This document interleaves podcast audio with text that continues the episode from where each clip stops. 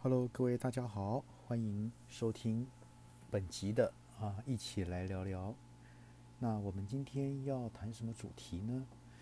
呃，我想哈，昨天我们谈完了这个疫情下的小确幸，那当然大家还是很在乎，在这个疫情底下，每个人自己的一个这个未来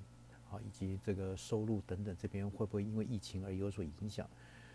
呃，那我简单来看看我们啊，我们在疫情底下啊，这个二零二一年，我们应该要有什么样的一个投资的一些想法啊，来跟各位做一个很简单的一个分享。那当然，一切哈，恐怕要从二零二零年初的那一场哈，就说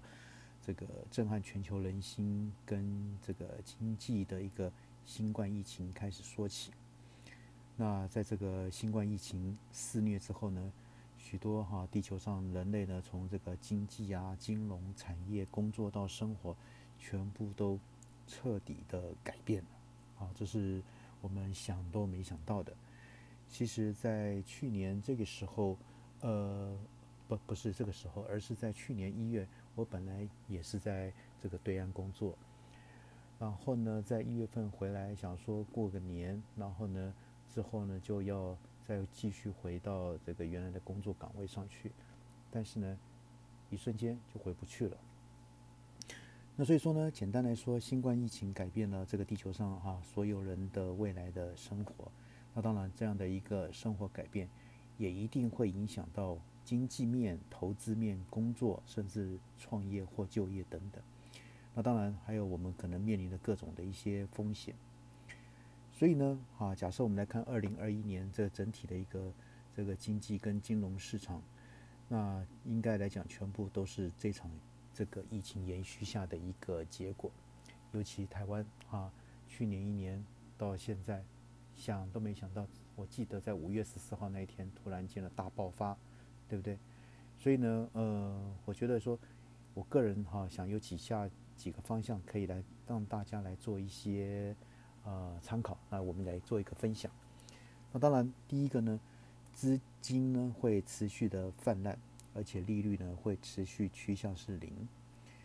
金融投资虽然是致富的王道，但也要小心随时可能发作的一个金融风暴。我想在这个方面呢，对很多今年哈这个投入一些像虚拟货币的一些投资者呢，应该心有戚戚焉啊。原本啊，从这个看这个所谓的比特币，从一万多块，然后呢，甚至所有投资者都说啊，会涨到这个十万多块的一个美金的一个一种预期效那个心理效果，然后呢，所有人不断的加码，再加上听到很多的一些利多消息，包含特斯拉的创办人伊隆马斯克呢，他也投入这样的一个这个比特币的一个市场，但谁？知道呢，是在啊疫情开始前，突然间啊这个整个比特币啊这个整个一个爆发的一个崩盘式的一个哈一个效应，所以呢哈这个虽然资金会持续泛滥，但是呢要随时小心各式各样的一个金融的一个风暴。那当然为了提振经济跟救济啊这个企业倒闭跟劳工失业，各国政府呢也不断推出。一波波的一些现金纾困的办法，所以呢，从二零零八年金融海啸来呢，几乎没有停过啊一些资金这个宽松的一个政策，像是呢国际这个货币基金哈 IMF 呢之前就公布了二零二零年度啊报告呢，说各国政府跟央行自新冠肺炎爆发以来，已经合计推出了一啊多少这个十九点。五兆的美元，那当然分别是十二兆美元的财政振兴措施与七点五兆的美元的一个货币政策，那规模是前所未见的一个纾困方案，希望呢来挽救全球的经济，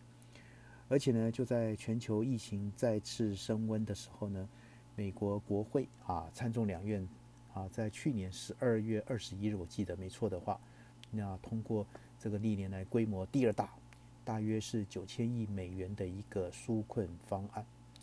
那也为哈很多企业提供一系列的一个租税减免、同时也发给民众一些现金，就跟啊我昨天上一集的这个我们讲，我们这个在六月十五号也将有啊这个一些对孩童的一些一个一些现金的一些补助，甚至于呢现在失业在家的呢也可以领取三千块的一个补助等等这样一些现金。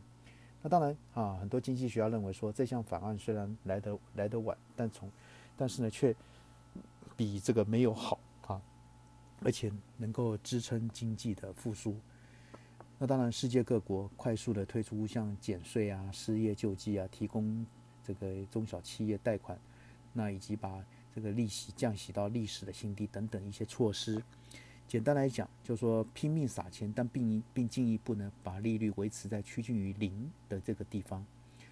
虽然说各国政府呢也都知道资金过于泛滥，或是长期的零利率。并不是件值得称赞的好事，反而可能是个大灾难。例如呢，这个呃，就有这个学者指出啊，面对这个呃这个媒体说呢，这个利率啊，绝对是很重要的一个因素。利率很低，就像美国，但是呢，美国次贷啊发生最大的原因就是低利率啊方。那在零八年的金融海啸曾经就发生过哈，这个这个那个房市美、房贷美等等这样的一个问题哈，所以呢啊利率很低的时候呢，意味着这个融资购物的一个什么成本很低。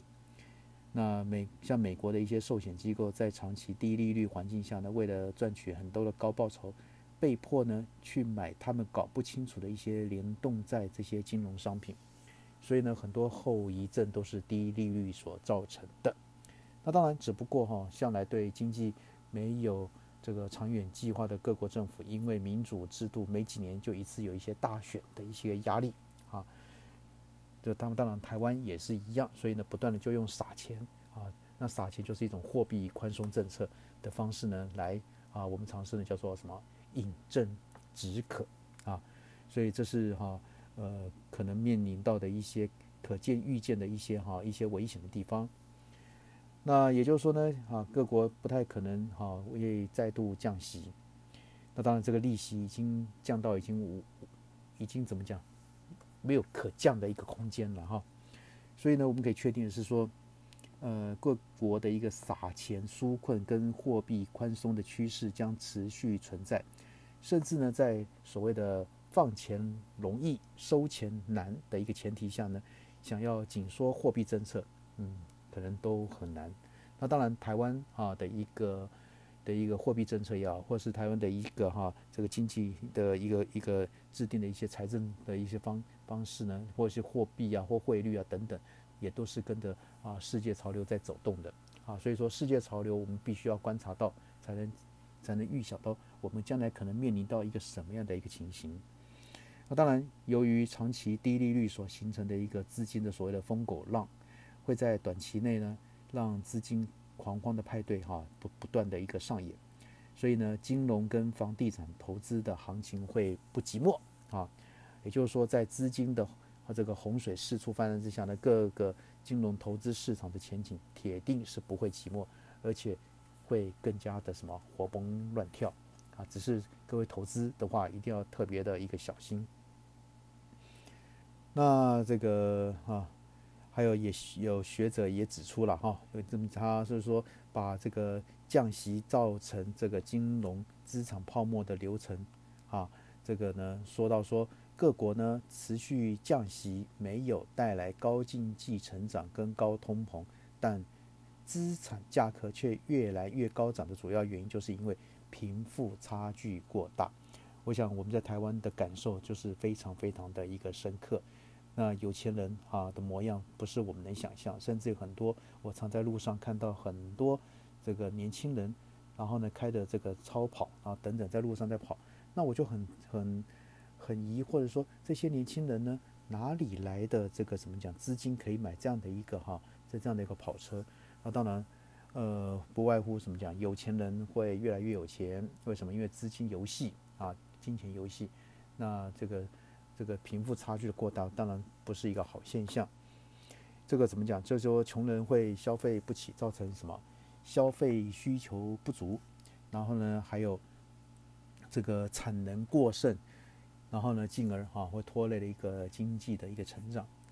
但另一方面呢，降息之后呢，却能提振了投资方面的需求，而且开始对土地和所有金融资产，像是股票啊、债券啊等等的一个集中，然后推升的价格。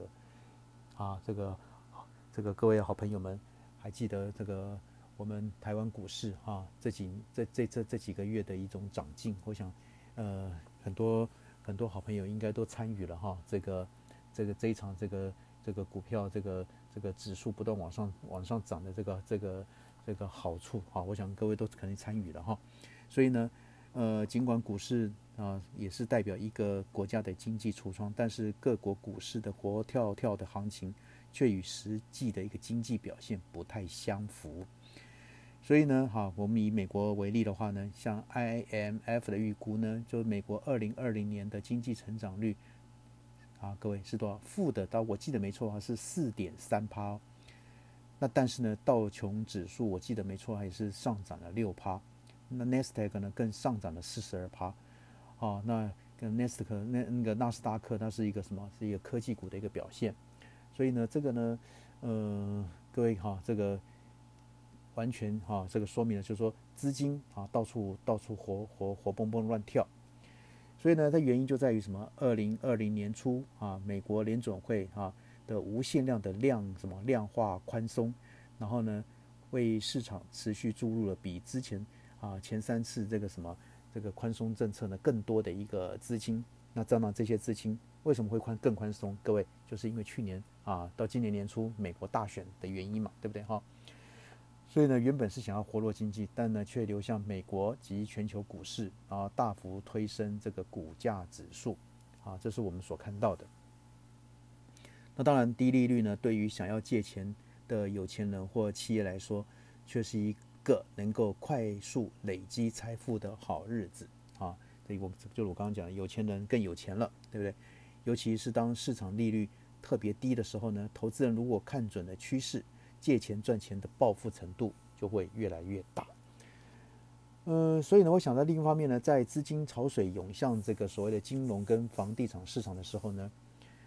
啊，当然也进而推升了一个相关资产的价格。那有能力透过低利借钱投资人的有钱人，以及没钱进行投资的市井小民之间，将会形成更大的一个贫富差距的啊大大鸿沟啊大海沟。那当然啊，看不准的下场也会非常惨。更何况呢，水可载舟，也可以覆舟。所以呢，当经济景气那个繁荣的话呢，投资人根本不用太担心这个债券违约的问题。如果经济持续低迷不振呢，那么这个企业呢违约潮再现，那不仅会出现这个债券市场一波的大逃杀，也可能进一步形成另一场什么金融风暴。呃，所以呢，这个经济市场虽然有钱，但呢，经济市场还是要还是要还是要复苏才可以哈，不否则呢，这个第一场的金融风暴也是会出现的哈。为什么？因为你光是这个投资，可是呢，整个整个本业并没有所谓跟的一个所谓的怎么讲，就是呃有一个反映到本业的一个一个一个实际的状况，那这个当然是不 OK 的。所以呢，好像在呃这个今年的一个经济状况呢。这个，呃，有人所以提到说，会弱复苏的几率会非常大啊，弱复苏，整个全球哈，那台湾更是更是更是很凄惨啊，到目前为止哈，那由于哈这个市场这个资金满满，那过多的一个资金，那追逐少量的一些投资标的，才会造成二零二零年各个市场的价格大涨。所以呢，哈，资产价格动荡也是过去前所未有的，所以呢，投资人要特别小心啊才是，啊，尤其像哈这个台湾哈，从五月份那当然到现在，那对当然对，其实不管是啊蓝政府或是啊或绿政哈或绿政府啊当家都一定都很惨，那当然这些哈要不断的举债，然后呢来发这个发现金，呃，那当然对我们的对长久来讲，对后后世的这个子孙不是个什么。不是一个好现象，可是呢，所以呢，我们都希望经济能够赶快复苏起来。会是，当然，尤其台湾哈这几年以来哈，这个呃 经济体制已经是往下走状况之下呢，啊，当然绝对不是像哈这个 我们这个蔡女士讲的说，我们台湾是目前经济最好的时刻。我想那个哈这个政治人物讲的话，真的不要太去相信他。呃，所以大家还是要特别小心。